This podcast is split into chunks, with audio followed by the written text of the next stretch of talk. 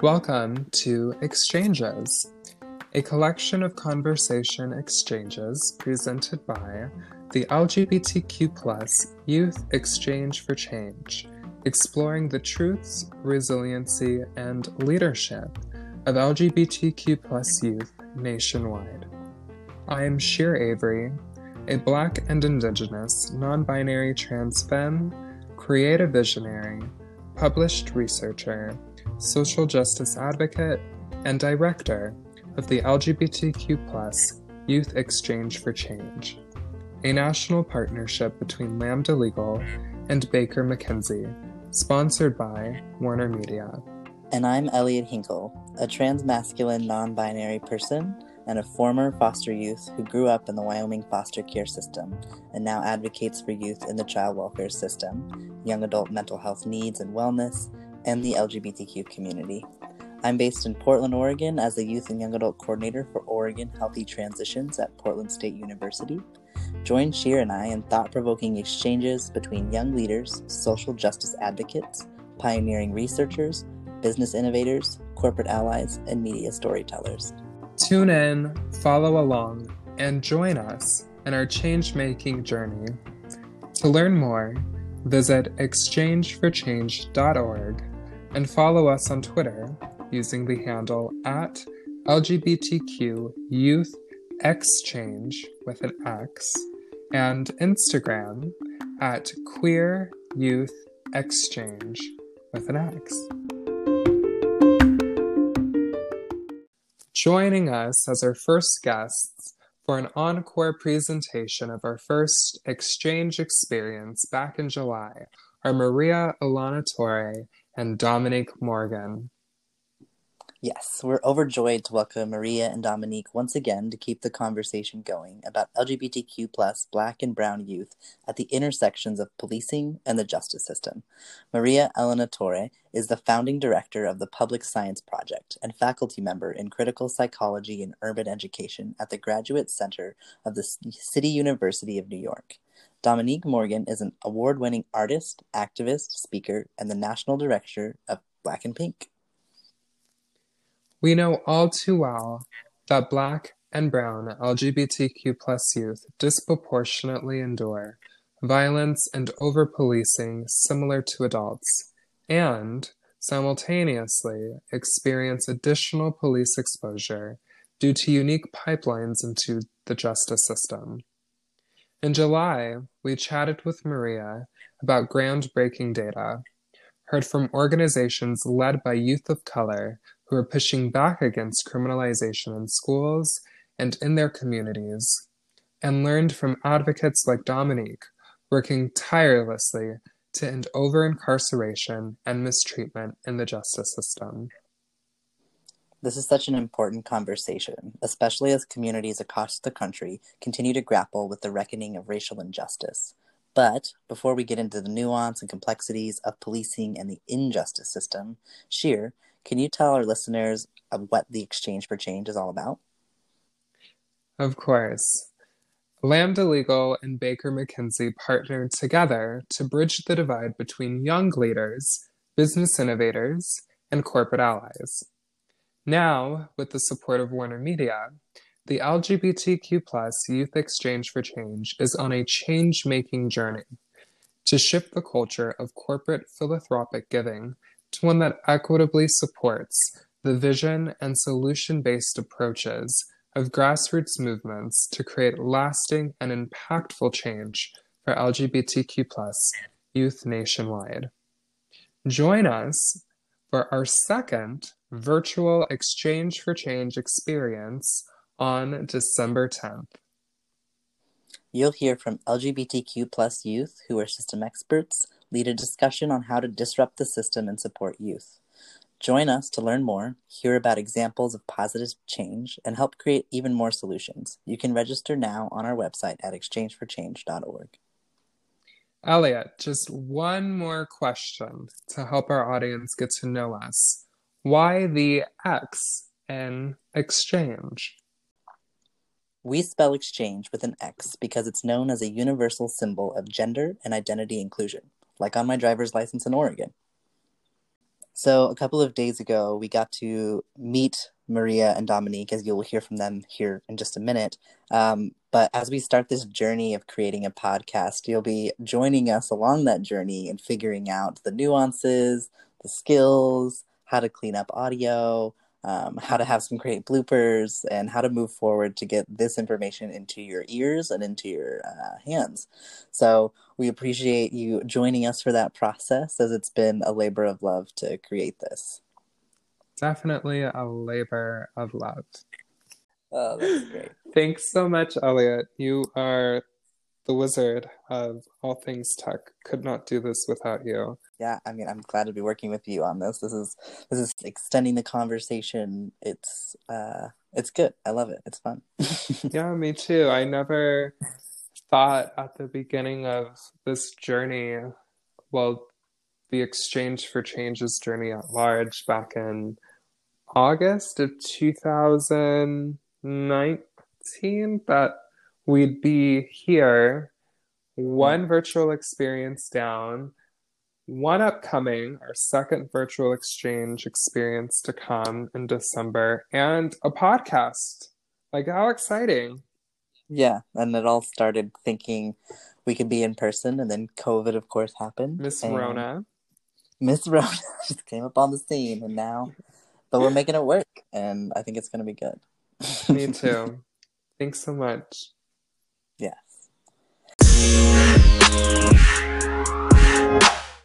Now that you know us a little better, let's get into it. Hey, Maria and Dominique. Hey, hey. nice to be, nice to be here. So glad you both can join us. We are checking in just off the heels of the presidential election. How are you feeling? Um, I feel honestly, um, so many folks. This is Dominique. So many folks are talking about hope. I think my hope has has been consistent in the people. Um, so this um, this shift in in who is in the White House hasn't um, activated my hope. Black folks, Black queer folks, Black trans folks, um, these organizers that helped this happen um, are are what have given me hope through the last four years, and and so I'm thankful that that's going to be a consistent truth. Um, I think that there is there is a ease in in knowing that you probably won't wake up and think like what new foolishness is happening today that possibly could try to erase my um, my identity or the identity of someone that I love and care about in our um, nation's culture or or how how they're centered in their needs being met in our nation. Um, and and and thinking that there possibly may be a time when um, we could have a post COVID society um, with someone um, who, even if he isn't the smartest person, does have the sense to um, listen to other smart folks. Um, so that's where my spirit has been, and super proud of again the, the, the black folks, these young black folks who have been on the ground, um, young folks of color um, who have given themselves um, to to to see this shift happen. really shouting them out, really celebrating them, being in awe of them, and and and and taking note. So it's a it's a mixture of all those things. Yeah, I would echo that. I mean, there's just such tremendous energy. Um, you know, I'm I'm living in New York City and in Brooklyn, and I have to say the weekend was just uh, filled with gorgeous, gorgeous energy, um, and and really reflective. I think of all of the work, as Dominique was saying, that that uh, young people, young people of color in particular, um, put into to getting that horror out of the White House, and um, and I think what was what made me feel really good about just seeing the outburst and the outpouring was that there was uh, sort of dancing and declarations of digging into the work to come because Lord knows there is much, much, much work to be done. But it finally feels like, you know, we won't get sidetracked by, as Dominique said, you know, a new a new onslaught of craziness every single day. So that's a, a huge mm-hmm. relief just to be able to to dig back in and and get the work done. Indeed, indeed, a lot to look forward to. Mm. Absolutely. What are your thoughts on how we, the people, and intersectional grassroots movements can hold the incoming Biden Harris administration accountable to a decarceral framework and a commitment to making equitable investments in systemically marginalized and oppressed communities? Well, I think I think a huge portion of that, um, as a person who doesn't consider myself like a policy head, and I say that in the most um, loving way, I think there's a certain skill to really one enjoy like policy and building out law and and and, and writing bills and and coming from that space of government um, there are just incredible people that I'm, I'm i'm i'm i'm blessed to work with that that dig into that nuance for me. Um, i i think it's about us just really being informed I think it's so difficult to hold people accountable when your information is surfaced. So, as a person that doesn't consider myself a policy head, I realize that I can't do the job of dismantling. Um, I'm a kid that used to take things apart when I was a kid um, when I was younger, you know, and and I think back that when I was trying to like take apart my radio, how I would just reach a point where I would just smash it if I couldn't do it right. And then you think, well, if I had the blueprint, if I mm. had how-to videos, if I had a person who knew how to put together radios next to me, giving me tips, um, what would that experience had been like? So, so really being informed, really making sure that I'm going past surface, really doing the work to think outside of self um, continuing to advocate and be involved, even when uh, my identities are not in the crosshairs of mm-hmm. of that of that day's uh, oppression du jour, and um, and um, r- recognizing that a benefit of this last four years is that you recognize the power of local elections, the mm-hmm. power of local lawmakers and, and people doing that work. So um, keep your neck on your state and city hold these people accountable and don't let them hide behind um, who's in the White House um, because the White House for most of us is so far away. Um, it's it's it's an echo, um, and so that's going to be our approach at Black and Pink. Um, that's going to be my approach as an individual, and that's really what I would say to anyone else. Yeah, I think um, you know over the summer with the incredible uprisings, you know we need to harness all that energy and and hold folks in our cities and towns, um, you know, accountable to the promises they've made. So this, the, you know, in, in terms of decarceration, in terms of abolition, in terms of, you know, really shifting up the structures so that, you know, in, in the in the case of schools, so that police no longer have a role in schools. Um, there were a lot of promises made, um, you know, um, and we need to make sure that those promises are are maintained and that the change is transformative and and not as dominique says just sort of like lip service to the surface. Hmm. Hashtag lip service to the circus. Here for it. Thank you both so very much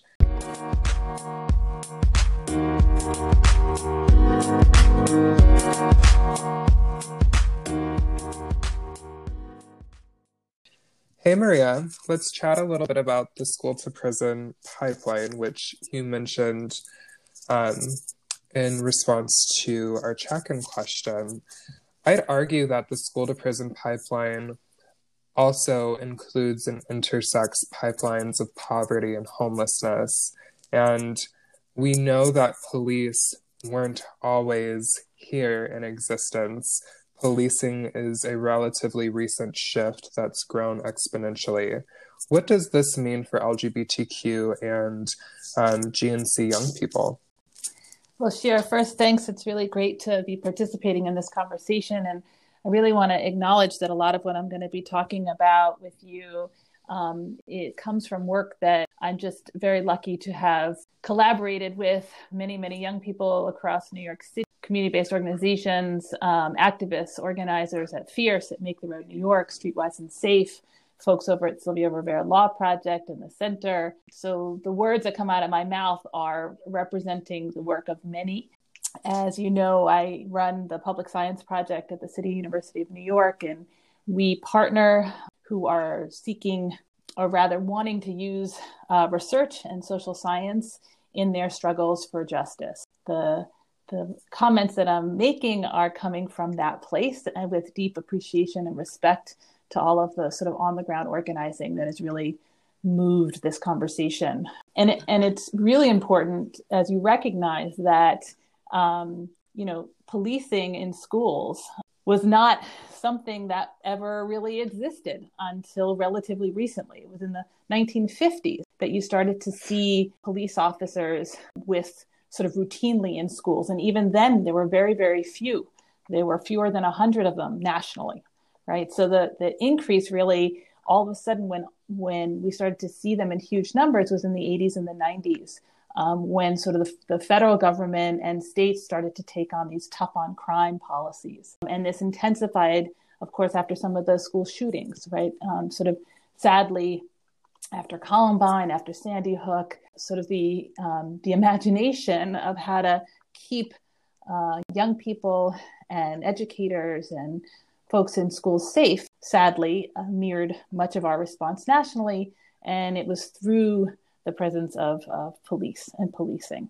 And so now there are about 50,000 or more police officers in schools. Sometimes they're called school safety agents or SROs, even though consistently research communities have showed, have demonstrated that having police in schools has, has profound negative impacts of, for students of color. We've looked in New York City and, and um, really being able to show that that there are tremendous negative impacts, particularly for LGBTQ youth, students with disabilities, and and for students of color who are just much more harshly punished for sort of ordinary, regular, uh, everyday behavior than than other students. Hmm. I think that weaves perfectly into my next question, but I just want to acknowledge that I deeply appreciate the um, brief history overview and lesson, so to say, that you offered us about policing back to the 50s and through the 80s and 90s. Thank you. And thank you for acknowledging that policing has profound negative impacts on LGBTQ young people. We know without a doubt the data speaks for itself that all youth and youth of color disproportionately caught up in punishment who are LGBTQ report more aggressive punishment. This is really true for trans and non binary femmes, particularly Black trans women and young Black trans women. Can you talk about this a little bit more? Yeah, no, absolutely. As you said, sort of overall, youth of color and LGBTQ youth and LGBTQ youth of color report much, much more sort of aggressive, negative and aggressive treatment by school safety agents and, and school police. Um, and then sort of because of that treatment you see also high high reportings of depression. Um, you see uh, a lot of young people in these schools where they're getting this treatment. They also don't have curriculum or that that um, that talk about the contributions of LGBTQ youth in history and in English and in, in culture there are very few out teachers, right? So you sort of have a, climate that's hostile towards LGBTQ youth in general, and then on top of it, you have this layered these layered experiences of policing and targeting, and you see young people often talking of taking sort of the situation into their own hands, right? So that if they're being um, bullied or if they're being attacked, there's sort of like, there's like a group of youth that report sort of disengaging from school, and then there's groups of youth that also report sort of having to take matters into their own hands, right? And as a result, there's increased levels of dis- disciplinary responses from administ- school administrators without looking at the context for why things are happening, right? Why after uh, not recognizing how they have abandoned their own responsibility to queer youth of color. Um, mm. So that's hmm. one huge issue. But in our study that we did um, with young people here in New York City, we found that young people who were trans um, and gender nonconforming or gender expansive um, received much harsher physical in- interactions um, with police. So, across the board, everyone had negative experiences. But when you look very specifically at what the experiences are, young people, when it came to being sort of having your, your physical body touched, searched, asked to remove clothing. Um, it was um, was trans femmes and um, gender expansive well and and young people that it, that identified as gender expansive that reported the absolute most of any group of young people so it seems to me that when you sort of step outside of the, the gender box that um, that very narrowly defined by many schools uh, safety agents and whatnot when you step outside that somehow your perceived threat grows and then you therefore become targeted even though these are just young people living out their everyday life. Like they're not doing anything. They're just being who they are. Mm-hmm. but the mm-hmm. treatment they're receiving um, is cruel and aggressive. Yeah. Yeah. I just needed a moment to take a deep breath because you're so right. It's a very hard mm-hmm. truth um, but a lived reality and you and i talk often about the complexities, the complex nuances that the lived experiences of LGBTQ youth, um, especially young Black, trans, and non binary youth, endure. And we often think widely about colonial um, contexts and systemic and institutionalized impacts in the research that we have collaborated on together. And I'm wondering if you can play the role of hmm. Mythbuster in this next question. What are the misconceptions? Can you give us some context? What does the data show? Really hone in on that for our listeners at home. What are the myths that we're not um, talking about? What do we need to know so that we can move in a more liberated and free direction? I think what's important and what was really lifted from um, the work that we did um, with young people as, as co researchers on these projects was I think everybody knew that school police, that policing in general, targets young Black men. And I think mm-hmm. that was a, a is a very strong concern for for all of us. I think what was, and I think there was an assumption that LGBTQ kids young people were also being targeted by policing policies, you know, in and out of school. I think what was surprising was that that in our data, sort of the the highest numbers, the high, the high, the the groups that that reported the most amount of negative negative experiences, um, and particularly, as I said, ne- negative physical experiences, were queer femmes and and were mm-hmm. gender mm-hmm. expansive and trans young people. I think that was a little bit of a a spotlight that that people hadn't anticipated. Um, and, and particularly just the skyrocketing numbers around aggressive touch, around being frisked, about being privately searched, and about by being sexually harassed you know, young people that just refuse the gender binary um, and who are proudly who they are, um, seeing how they were treated, I think took folks aback. And, and to say that we need to pay attention to these young people, we need to support and love them and create policies that protect them, um, you know, particularly in schools, because that was, was where our work was, you know, with the same kind of outrage that we have for young black men in schools that that we need to yes. expand that it's not you know it's not a um, we don't want to pit groups uh, you know against each other and and some but but we want to say that look you know there we need to really expand our attention to really supporting a much bigger group of young people because their their numbers were actually higher even than the young men the straight young men of mm. color and i think yeah no, please go ahead. I was just thinking that that's exactly what intersectionality is all right. about, but please finish. No, no, just, just that, just that. I think that that's what was sort of really staggering and, and caused a lot of us to take pause because it's also as as you reacted, you know, when we were first talking, um, it's a lot to take in. You know, they're not young people are not talking about just having police officers be rude to them. They're talking about being, um, you know, frisked without warrant, about being asked to remove their clothing, being asked to take, you know, take pieces of their clothing off. They're, you know, they're being sexually harassed. And how are you supposed to go through your day you know learning and growing and flourishing in school when the when your point of entry into the building is so is so abusive um, and so violent. Um, so i mean it's a call to action really for all of us. Thanks for sharing.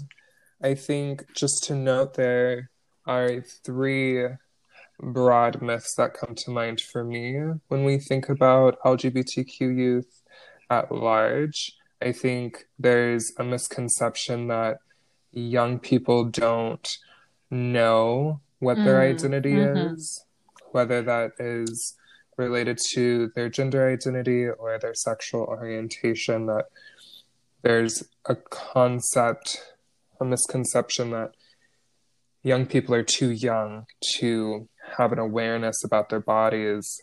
I think the second that comes to mind is that there is a perception that black youth are mm-hmm. dangerous mm-hmm. and that the third trans women especially black trans women need to be over policed because there's um, the thought is that we are a danger to society we've seen this with um, rollbacks and protections for trans youth um, we've seen that with access to gender affirming bathrooms and mm-hmm. so on. And so I'm wondering if you can speak to um, those experiences and how um, they often lead to interaction with the police in school as well as outside in day to day life. Yeah, absolutely. And I think um, the idea that that uh, young queer and trans youth don't have a sense of who they are um, is just is simply out, it's wrong and outrageous, right? Um, that they're too young to really understand what's happening. Even if that were to be true, when you see a young person growing and developing in all the ways they grow and develop, part of our responsibility as adults is to love and create space for that young person to explore who they are to explore their politics, to come into an understanding of their race and ethnicity and cultural heritage and the contributions that the groups that they that their ancestors have made to to our culture and society to to all of the ways that we're living today is part of the development of young people. Gender for example. You mentioned bathrooms. You know we from in our in our interviews we have many young people talking about you know, when they would assert their right to go to a gender neutral bathroom, um, or, or even just simply ask where the bathroom was when they were new in school, that they would be read by adults and, and, and harassed by adults, you know, where the adults would poke fun at them, would, um, rather than pointing them to a gender neutral bathroom, would, you know, point them to a, a bathroom that would humiliate them um, in front of other students. And so you really see that it, the issue is not with young people, you know, figuring out or, or coming into their own um, as much as it is with with adults who who are you know just sort of uh, intolerant at at you know uh, intolerant who are uh, hurtful who are hateful um, and and who are threatened by by young people simply embracing who they are whether they can articulate it or not. I mean i part of me, mm-hmm. you know, that almost doesn't care if they can articulate. Like maybe they are exploring who they are. But that is fu- absolutely fine, especially for the young people in middle school.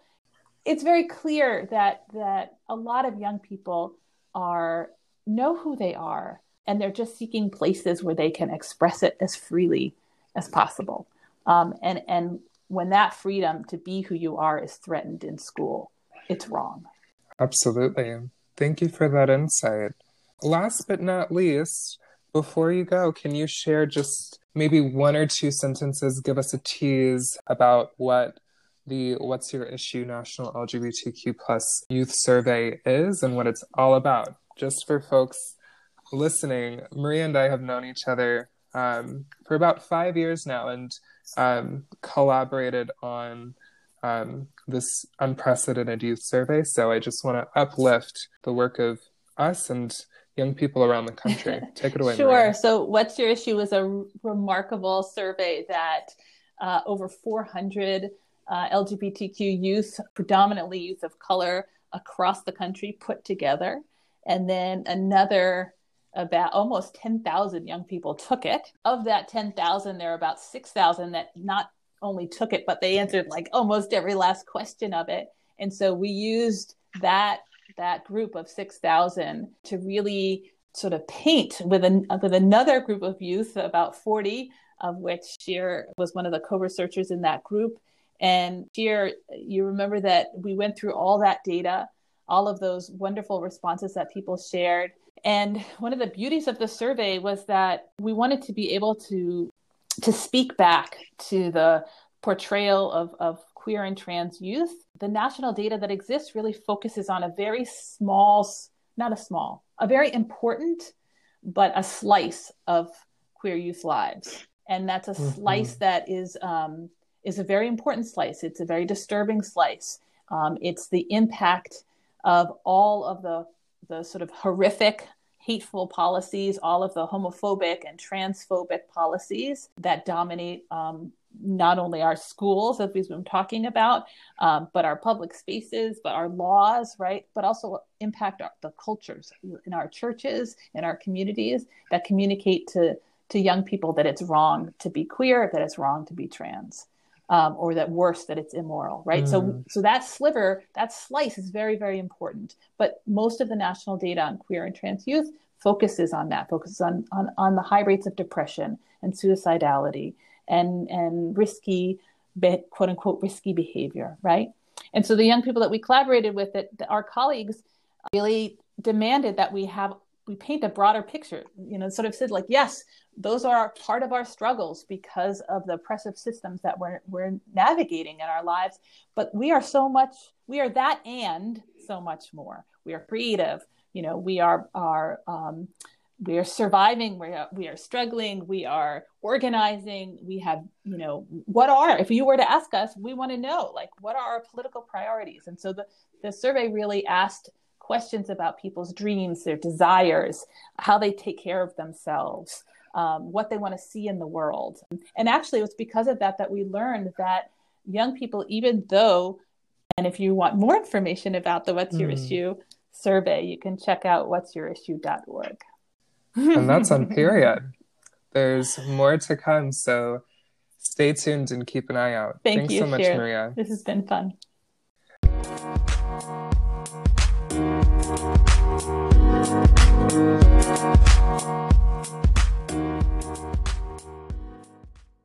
Dominique, we're both survivors of the criminal justice system. Tell us about Black and Pink, the advocacy of your organization, and you personally, your advocacy and your commitment to social justice. Well, thank you, uh, for having me again. I think it's this week, I think I got an email this morning that they were going to um, air the live keynote from the Georgetown program. Um, and we met there almost three years ago, I think it was. Um, I was early in my time here at Black and Pink. Um, so just excited to be in space, digital space, um, with you. Black and Pink is the largest prison abolitionist organization in the country that that focusing focuses on um, the intersections of mass incarceration, the harm of the carceral state, and and how that impacts LGBTQ plus people um, or people who identify as living with HIV and AIDS. So you really see our work. Um, we have a facet of our work that focuses on our Black and Pink family while they're incarcerated. Our Pen Pal program, our Black and Pink newsletter that we we try to put as much information in and being able to spread truth and and and speak truth to power inside of these institutions. There's nearly 20,000 uh, Black and Pink members um, on our database that are that are currently incarcerated, um, and and we are continuing to elevate and, and and work to evolve how we pour into our members while they're inside. Um, and then you look at you know really things that came to my came to fruition um, under my leadership are more of the programmatic community-based services that I I know are essential. Someone is coming out of incarceration or they are navigating the world, living in these identities um, that are um, oppressed I'm really just waiting for these these these systems to coalesce to to to position you to impacted by incarceration. Our transitions program that that funds housing for for trans women all across the country launched in February of this year. That is our own ecosystem of housing and support um, and community housing that is based here in Omaha, Nebraska. And we will be expanding Lighting House as an initiative all over the country. Um, and, and, and there's so much more. Um, but you really see us trying to bridge that gap. Um, and, and our theory of change really is from a space of survivorhood, um, which many people are, you know, are just navigating um, to get them to a space of resilience, um, but not having resilience be the final um, stop on that journey. And then really in that space of resilience to affirm what they've experienced, to unpack and dissect um, the lived experience um, of theirs, of their parents, of their grandparents, of, of, of, of your ancestors that oftentimes affects us in this life and we don't even know. Um, and then also do some great visioning of where do you want to go from here? Um, and then being engaged with them in that journey to a space that is, is, is really about thriving, that space where you get to experience overflow, that space where, you know, you can pour into someone's cup and support them. And it doesn't necessarily mean that you are going to have to sacrifice um, your wants, your needs, your self care, um, focusing on self. So that's Black and Pink, Pink's work. Personally, I'm coming to identify myself as um, more of a healer and and and not healer as in um, you know there are people who work within medicine and shamans and things indigenous culture, but more of healing of spirit. You know, my music is something that is is a huge passion for me. And i write my songs really to process what i've experienced and hoping that i can be an intercessor um, for others. Um, my work through black and pink and then just my in my private life of making sure that people who have been impacted by incarceration these other systems um, win that we beat these systems. Um, the needs of black trans women specifically and and uh, speaking truth that our stories and our and our value are more than our struggles. Um, that that that we are more than um, a byline. Um, talking about how we were robbed from the earth, um, that we are incredible people. So really investing in that work, um, and then youth, youth who have been system impacted, and and and a thread of comprehensive sex education through all of that. Thank you so much for sharing. I have to say, I'm truly thankful you're part of this conversation, yet again, as part of our encore presentation. It sounds, I know to be true that Black and Pink has a unique perspective and a necessary impact in the important work that you all do to support people on the inside, but also to support restorative justice and decarceration more broadly across the country. Can you talk about the current landscape for young Black trans women at the intersections of incarceration. That's really where you left off. Can you delve in deeper? I think, well, one, I think there's just there's just this inherent power. I often feel like when we see folks struggle, especially young folks that are struggling, there's a conversation about these systems of oppression that exist around them, um, but also it's really difficult to feel in your in your being that you are meant for something larger that you are um, that that you have a purpose. And and and the world isn't one um, giving you space to explore that. And two um, you're not seeing yourself represented in any of the things that mainstream society has deemed as valid when it comes to success or power um, and so what I what what we're seeing is that folks are folks are taking what is there, whether these these these, these systems want to try to keep it from them or not. And these young folks are saying, okay, I'll be the first. Um, but but as as our um, uh, Vice President elect Kamala Harris said, um, I won't be the last. Um, and and that's powerful because I I'll be 38 in March.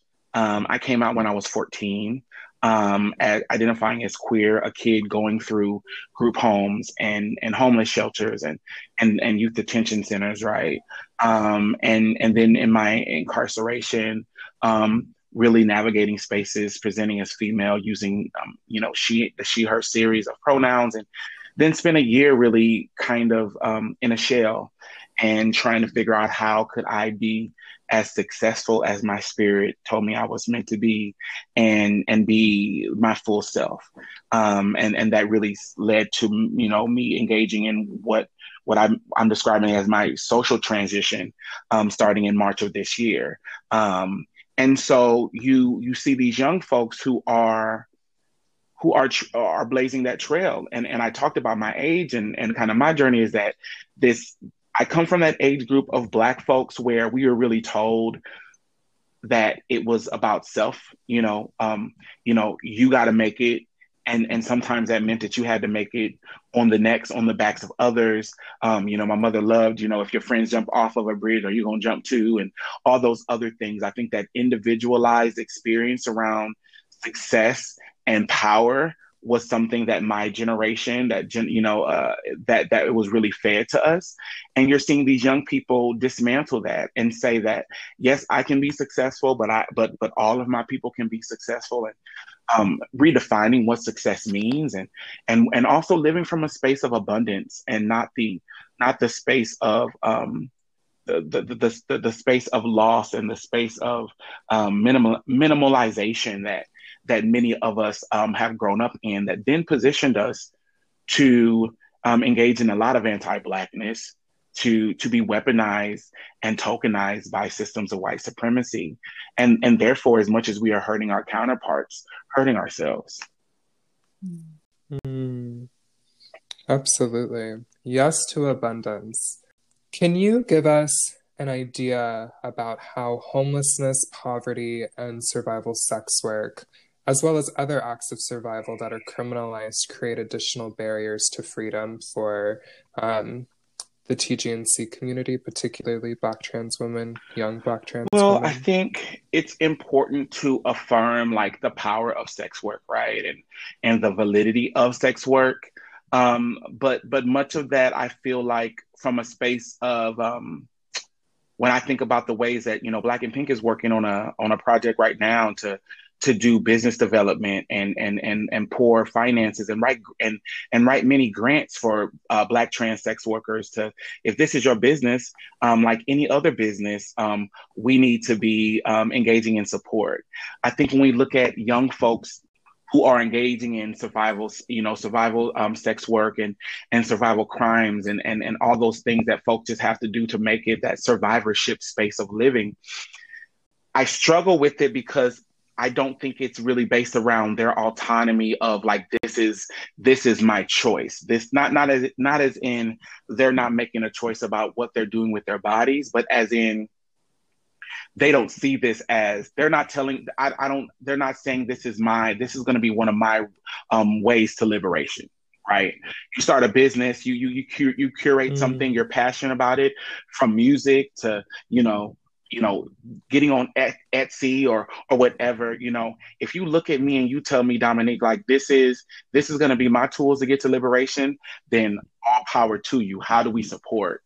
Um, I think I, I believe that there's a space around these young folks who are like, I got to eat. I don't want these old ass white men. I don't know. Can I cuss on here? This is for the young people. Ass, they say they say ass on they say ass on on on on on um on channel on, on ABC. So if, if if Walt Disney Channel can say it, I can say it.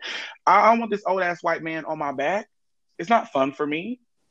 I don't I, I don't want to put myself in physical harm so I have a sandwich or or I can pay my rent or pay for a hotel or um and, and what also is true is that historically queer people, specifically black trans women, none of us are making money just for us we are taking care of a sibling, be it be it biological or found family. We are taking care of a parent, a grandparent. We are, um, you know, we are our sisters and our, our family. You know, we all are in a space, and it's like, yo, we gonna we gonna pull this money together. So not only is there the urgency of self survival, you oftentimes are positioned um, to be a um, to, to be a, a, a kind of a lightning rod to the survival of, of, of people that you love and care about. And so to to think that those are underlying thought processes for a young person um, to to engage in again survival crimes or this space of survival sex work, that's where I'm concerned. Um, and and and it's really my job to not come from a space of judgment. It's not my job to um, to try to walk in and be a therapist and all that foolishness. Because if you've done that work of supporting folks who are engaging in sex work, baby, when you walking out on the streets trying to bring them a sandwich, bring them condoms, or or just check on safety, there's been nights that I've just parked on the street and just watch them, right? Um, nights when I've paid black men to be parked and watch them to like be their bodyguards. Um, that they want that conversation. They're like, I got to do what I got to do, um, and and very much so. If you don't come over here saying something, bring a solution. So so so then that's my approach to my work. It's offering a plethora of solutions and and trusting young people that they can make the best decisions for themselves um, following their lead and and being excited to follow their lead. I think there's so many adults in this work who, because the thing, the end thing to say is, oh, we we want young people to lead us, but a lot of them are being led by young people and they're bitter about it. um, be excited for young people to engage in their autonomy and, and and talk to you about what their needs are and meet those needs and um, and again the beauty of being a elder the beauty of being in community is that you can always talk about um, what what what what other needs are there. You can always engage in some visioning work and conversations. You can always challenge them to dream bigger, because that's everybody needs someone to say, you know what, whatever you thought you were going to have, baby, think bigger than that. But that space of judgment, that space of saviorhood, I think is um, is is counterproductive. Um, and and and and these young folks if we had not failed these young people, as in we, as in community, as in society, as in their village, as in Black folks overall, as in the Black church, as in Black foster parents, as in white foster caseworkers, we can go down the line. These babies wouldn't be in this position to figure out how they're going to make it, so they have to eat. Um, and and and and I ask folks, and then and I'll close with this there are just as many white kids who are in foster care, who are who are navigating um, juvenile spaces, um, and and you don't see those faces on the street being positioned to sell their bodies and and, and a portion of their soul um, to have a warm place to stay. And why is that? And so I think a, another piece of that is that society has this inherent belief that Black folks, Black queer folks, specifically Black trans women, are sexual, like we're so sexualized, that we're sexual deviants, that this isn't just something we have to do, it's something that we want to do, and we just happen to make money for it. Um, and so again, there, there's this bucket of autonomy, power, choice, entrepreneurship, um, a tool to liberation, and then there's this space of I got to do what I got to do to get where I'm going, and and and there those are two different stories, two different conversations, especially when we're talking about young people. Mm. Go off. I have to say, I've been trying to stay quiet because I really just want to hoot and holler and snap my fingers. Um, because you really went there with that question what specific reentry services um, are needed for Black TGNC folks and LGBTQ youth at large that aren't currently being funded, tapped into? Um, I think the biggest one, and and and and there are going to be people who hear this where well everything is being funded. Yes, things are being funded, but things are being funded. At most, they're being funded to um, to keep the harm at this stasis level, where it's being frozen. Um, they're not being funded to dismantle the harm and to prevent it from happening.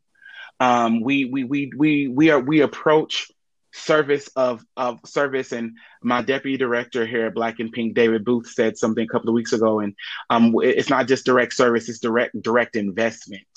Um, CBOs, community-based organizations, um, and their funders we oftentimes are approaching from this space of, well, we're gonna, you know, oh, you're gonna, you're gonna, you're gonna lose your housing. Well, can we see an eviction notice? That's the litmus test for for helping you with your housing. Oh, you, oh, you haven't eaten in three days. Well, well, show me some paperwork that you um that you don't have someone you can stay with, or oh, you live with your mother. Well, well, you don't really need a hundred dollars in food stamps. Let's give you fifty dollars. Um, um, all of these things where we have to be on the edge of of destruction for for these systems to pour into us.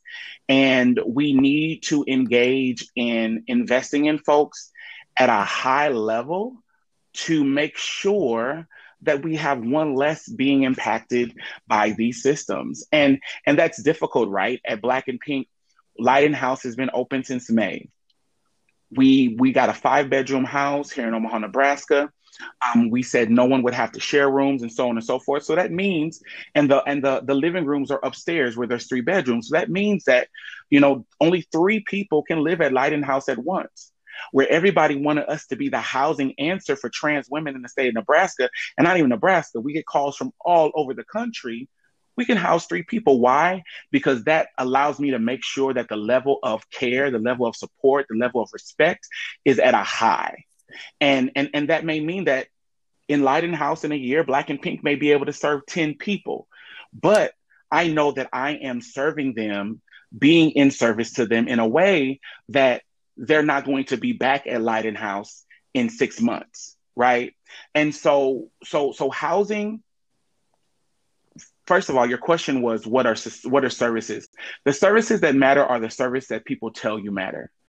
We have to. My my background in public health, my background in sex education, my first um, supervisor said to me, Dominique, if a 14 year old walks into your office and says, I want to have a baby, what is your job? My job is to make sure that that 14 year old has the most healthy baby.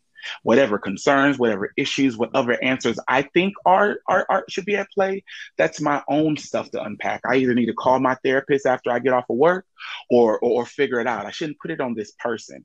Yes, engage in some motivational interviewing. Yes, ask follow up questions. But my job isn't to judge or, or give my solution as, as theirs.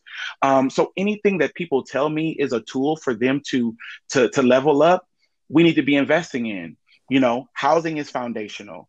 Um, addressing food insecurity, absolutely. Um, and and those are things that abolitionists can really agree on. I identify as an abolitionist. I lead the abolitionist org. Then there's the spaces where abolitionists um, um, try to try to poo-poo on and, and pass judgment or they um, they relegate it to reform um, and put their nose in the air. And usually these are people who have never had to have somebody help them have a place to stay. Um, and so so if it's education if it's going to get your undergrad your master's and your phd if that's your tool to liberation we need to be funding that. Miss, miss you know miss vivian nixon at, at, at the community fellowship project. Um, if, if your way to liberation is to become a chef then do that. Whatever it is let's invest in it. But that foundational stuff that everybody needs is housing, access to food security, um, identification and, and, and identification document procurement, and healthcare. Um, there are lack of healthcare um, and the experience of, of disenfranchisement around uh, around healthcare for Black folks, Black trans women, I believe are a are one of the tenants that position us to experience incarceration, um, at lack of access to comprehensive sex education. So those are like four, I, I believe, essential for no matter who you are. And we need to we need to keep funding it, but we need to say what is the level in which we can fund. What is the level in which um, when we were when COVID first hit, they were asking us to do COVID response budgets, and they would say, "Well, how much money are you going to give per person?" And to have to kind of compromise on a number because I know that that there's no limit to how much money could benefit folks who are at the point where they're going to be evicted, right? Um, we have to really start being okay with funding at a high level, stop um, stop judging uh, the efficacy of an agency or work based on the number of people that they've touched, not that they've impacted, not that have have have have have been able to acquire an improved experience of living, but they've just touched. And we have to really um, trust and believe that those who are most impacted are the ones who should be leading, innovating, and engaging engaging in the liberation of our people. Hmm. Thank you. I'm reflecting on all that you said. I think you shared such a comprehensive overview of what the needs are and um, really honed in on listening to the needs of young people and allowing them to lead the way, empowering them to lead the way. Um, I have one more question to close out your Q&A portion. How do you you meaning yourself and or Black and Pink, envision freedom for LGBTQ plus youth at the intersections of these pipelines? I've been asked this a few times this year, and I've come to the conclusion that that this kind of the, the type of world, the type of access we deserve, will come from individuals having um, having the privilege um, to experience and define individual liberation. I think it's very difficult to. Um, no one, I, have I've never seen people come into the room to try to come up with a joint definition without folks having an indiv- individualized definition first that they are open to um, to shifting and they're open to learning from others, right? Um, so, so seeing more queer folks, and um, queer Black folks, queer trans folks, GNC folks having access to whatever their best life looks like, and then and then seeing spaces where we're able to then come together and envision and implement and bring to life um, a shared definition of that, um, and, and and and doing it at a critical mass, doing it on a micro level there are those of us, you know, you look at the house scene, you look at, there are those of us who are in this work who um, are thriving. There are folks who have come together to say, you know, we're going to create kind of our own little, our own little neighborhood, our own, our own little communities, and that's dope. Um, but, but if you are a kid from Omaha, Nebraska, if you are a kid from you know um, from from a small town in Tennessee, or a kid um, from from from from you know God knows where Alaska, um, you should be able to be touched by that power as well.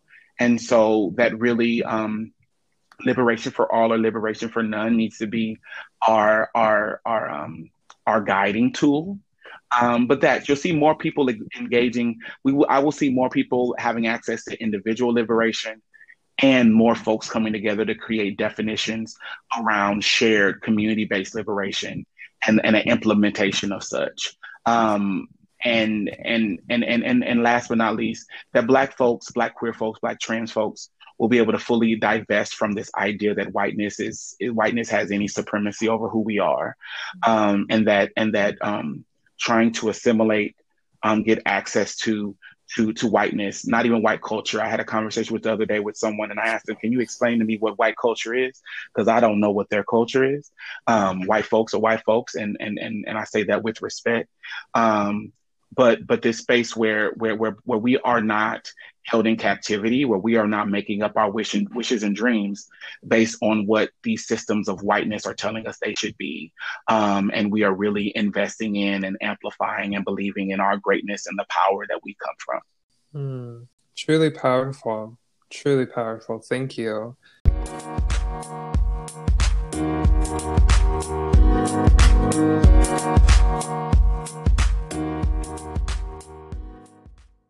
Hope that you both, now that we're coming up to the close of our conversation, see why we really wanted to have develop a podcast that allowed for more in-depth conversations because Dominique, you spoke yeah. for only five minutes during the first exchange experience and Maria, you railroaded through data both times and so I just want to check in and ask how you all are. I, I just want to say I um it was hard to sit here quietly. That that I've heard you before, Dominique, um, and um, you're just a very powerful uh, speaker, and and it, and you have a really beautiful ability to just just to name it all and and to to sort of peel back the layers and and to go deeper um and and I really I, I both appreciate it. I I believe it politically, but also I really admire it um, because it's it's not not easy. I I should say for myself, I have a hard time doing that in a spoken way, um, and and so I really admire how because it's so important for for people to be able to sort of hear it in addition to read it or in addition to other other ways that we communicate. So it's been really thank you. It's been an honor to be here with you. This is really good. I'm so glad you and Elliot are, are doing this. Well, thank you all. I'm, I'm this is, I, I think this is the time where we um, get to kind of even unpack what we think because we all, I feel like we all are so um, siloed in our heads. And, yeah. Um, and, and, and we also are in this kind of space where you want to kind of process things publicly, but um, so so much about how you're celebrated as being an expert. Um, mm. We need to start celebrating people who can say, "I just don't know, but I'm trying to figure it out." Yeah. Um, and and these are times where you get to say things in front of community and with community and be like, "Oh, you know what? because what I find is that I oftentimes have my own ahas while I'm answering a question. Oh, I really do believe that. Oh, mm. oh, this is I heard this from Mariame Kaba this day, and I heard this, and this is how it actually comes together. Mm. So it's always beautiful to to share space and and to process because um, we're trying to come up with something brand new. Yeah. Um, and and and how dare we think that we can do that and not um, engage in a lot of thought sharing and and and support. So thank you, Sheer, and and and and, and the rest of the team for for for creating this because I think um, voices of people chronicling and and and and um, um, really archiving mm. the voice and the and the belief of our of our folks is is something powerful and um, it, it takes a it takes a certain type of person to to to lead in that way. So so thank you for that. I just want to say one last thing, which is like not global the way you're going, but but more just specific. The con- the the comment that you made at one point about um, the house that you all have in Nebraska and how that it it really can just actually accommodate three people and why that's mm-hmm. important. I I feel I I I am with you a thousand percent. I feel like um, while obviously we need the resources to keep expanding the work, but that what Matt that it, when we do solid work, like when we really commit to what it is that we believe, and in that case, to really be able to provide, you know, what you described it as quality, but yeah, like to to to actually do the work that you're trying to do with somebody that takes time, it takes space, it takes you know, and and it can't always just be scaled up in a way that I think so many folks demand of us constantly um, and measure mm. the success when it's big numbers rather than when it's the depth and the quality of the work that we're doing with each other. Um, I just, yeah, I mean, I, I really I salute that or celebrate that. Oh, thank you. Before we go, here's a thought. How can everyday people and corporate allies, business innovators, how can we all get involved to create impactful and lasting change alongside LGBTQ plus young leaders who are leading the way? They shouldn't be beside, they should get back. Mm-hmm. Um, they need to write the check. You want to support, you want to invest, got it. Write the check um, give us give us access to to your privilege and ac- give us access to your privilege and access in the way that we are telling you will be beneficial. Um, talk to your people and get them on board. Um, but but very much so, um, get out of the way. Um, and as a and as a person who, um, again, um, is is is is very much sitting in that elder space uh, uh, uh, with with queer young folks, and I love that. Um, there's nothing better than sit, sitting back and watching these kids just go and and and and just do um, and and and and so with these systems really be clear that that you want to engage in solidarity work with these young folks um, and and and don't weaponize their lack of knowledge mm-hmm. about um, their autonomy um, be be on the forefront and say this is why I'm going to be in the background and and and and, and be a part of their learning um, of of of how much they can ask from people and what they should be asking of people that want to engage in solidarity work with them. Amen. I think you know. I think all any and all of their solidarity work has to has to be where they're reflecting about what their role is in in what the status quo is happening like what what is their role in the way the world is working today? And what resources do they have to offer folks who are fighting for change? And more than anything whether they stand back stand on the sideline or or stand in solidarity and engage the work that they need that we need to start from a place where we profoundly understand and respect and support that people know what they want and need. And we need to invest in spaces where people can be can imagine beyond what already is um, and and can start to build from that creativity. Um, i think and we need to not force folks to evaluate and to measure and to to quantify their success i think we, we need to like let all that stuff go and just trust that people can have the power that people have the creativity have the imagination to to transform the the policies as they exist today and to, and to think differently. Think differently about what it is to have a quote unquote safe community what it is to have schools that that honor um, our ancestors that um, can can provide us with and, and, communities where people can grow and and flourish uh, together. Hmm. Wow, I have a few common themes that came from this question, and I want to hashtag them both. Mm-hmm. Write the check and imagine beyond. Thank you both so very much for joining us for our first episode of Exchanges. Thank you. Can't wait to fantastic. keep in touch. Right. Yay, we did it. Okay, that's it.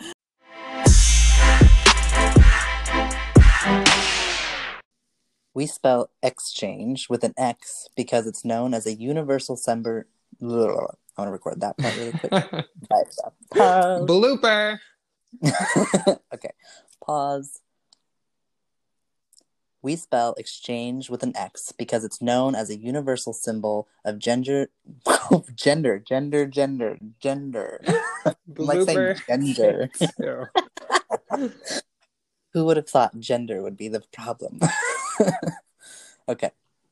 I also just realized after I read your bio that you introduced like your identity, which is probably helpful for me to say so people aren't just like, who is this random white dude? I'm screaming. Yes. Note to I'm cut this literally out. sitting on my bathroom floor because there's drilling outside. My kid is being homeschooled or whatever, doing remote learning. So I have ultimate patience for all of you. I appreciate that tremendously. Maybe we can have a blooper section at the end, Elliot.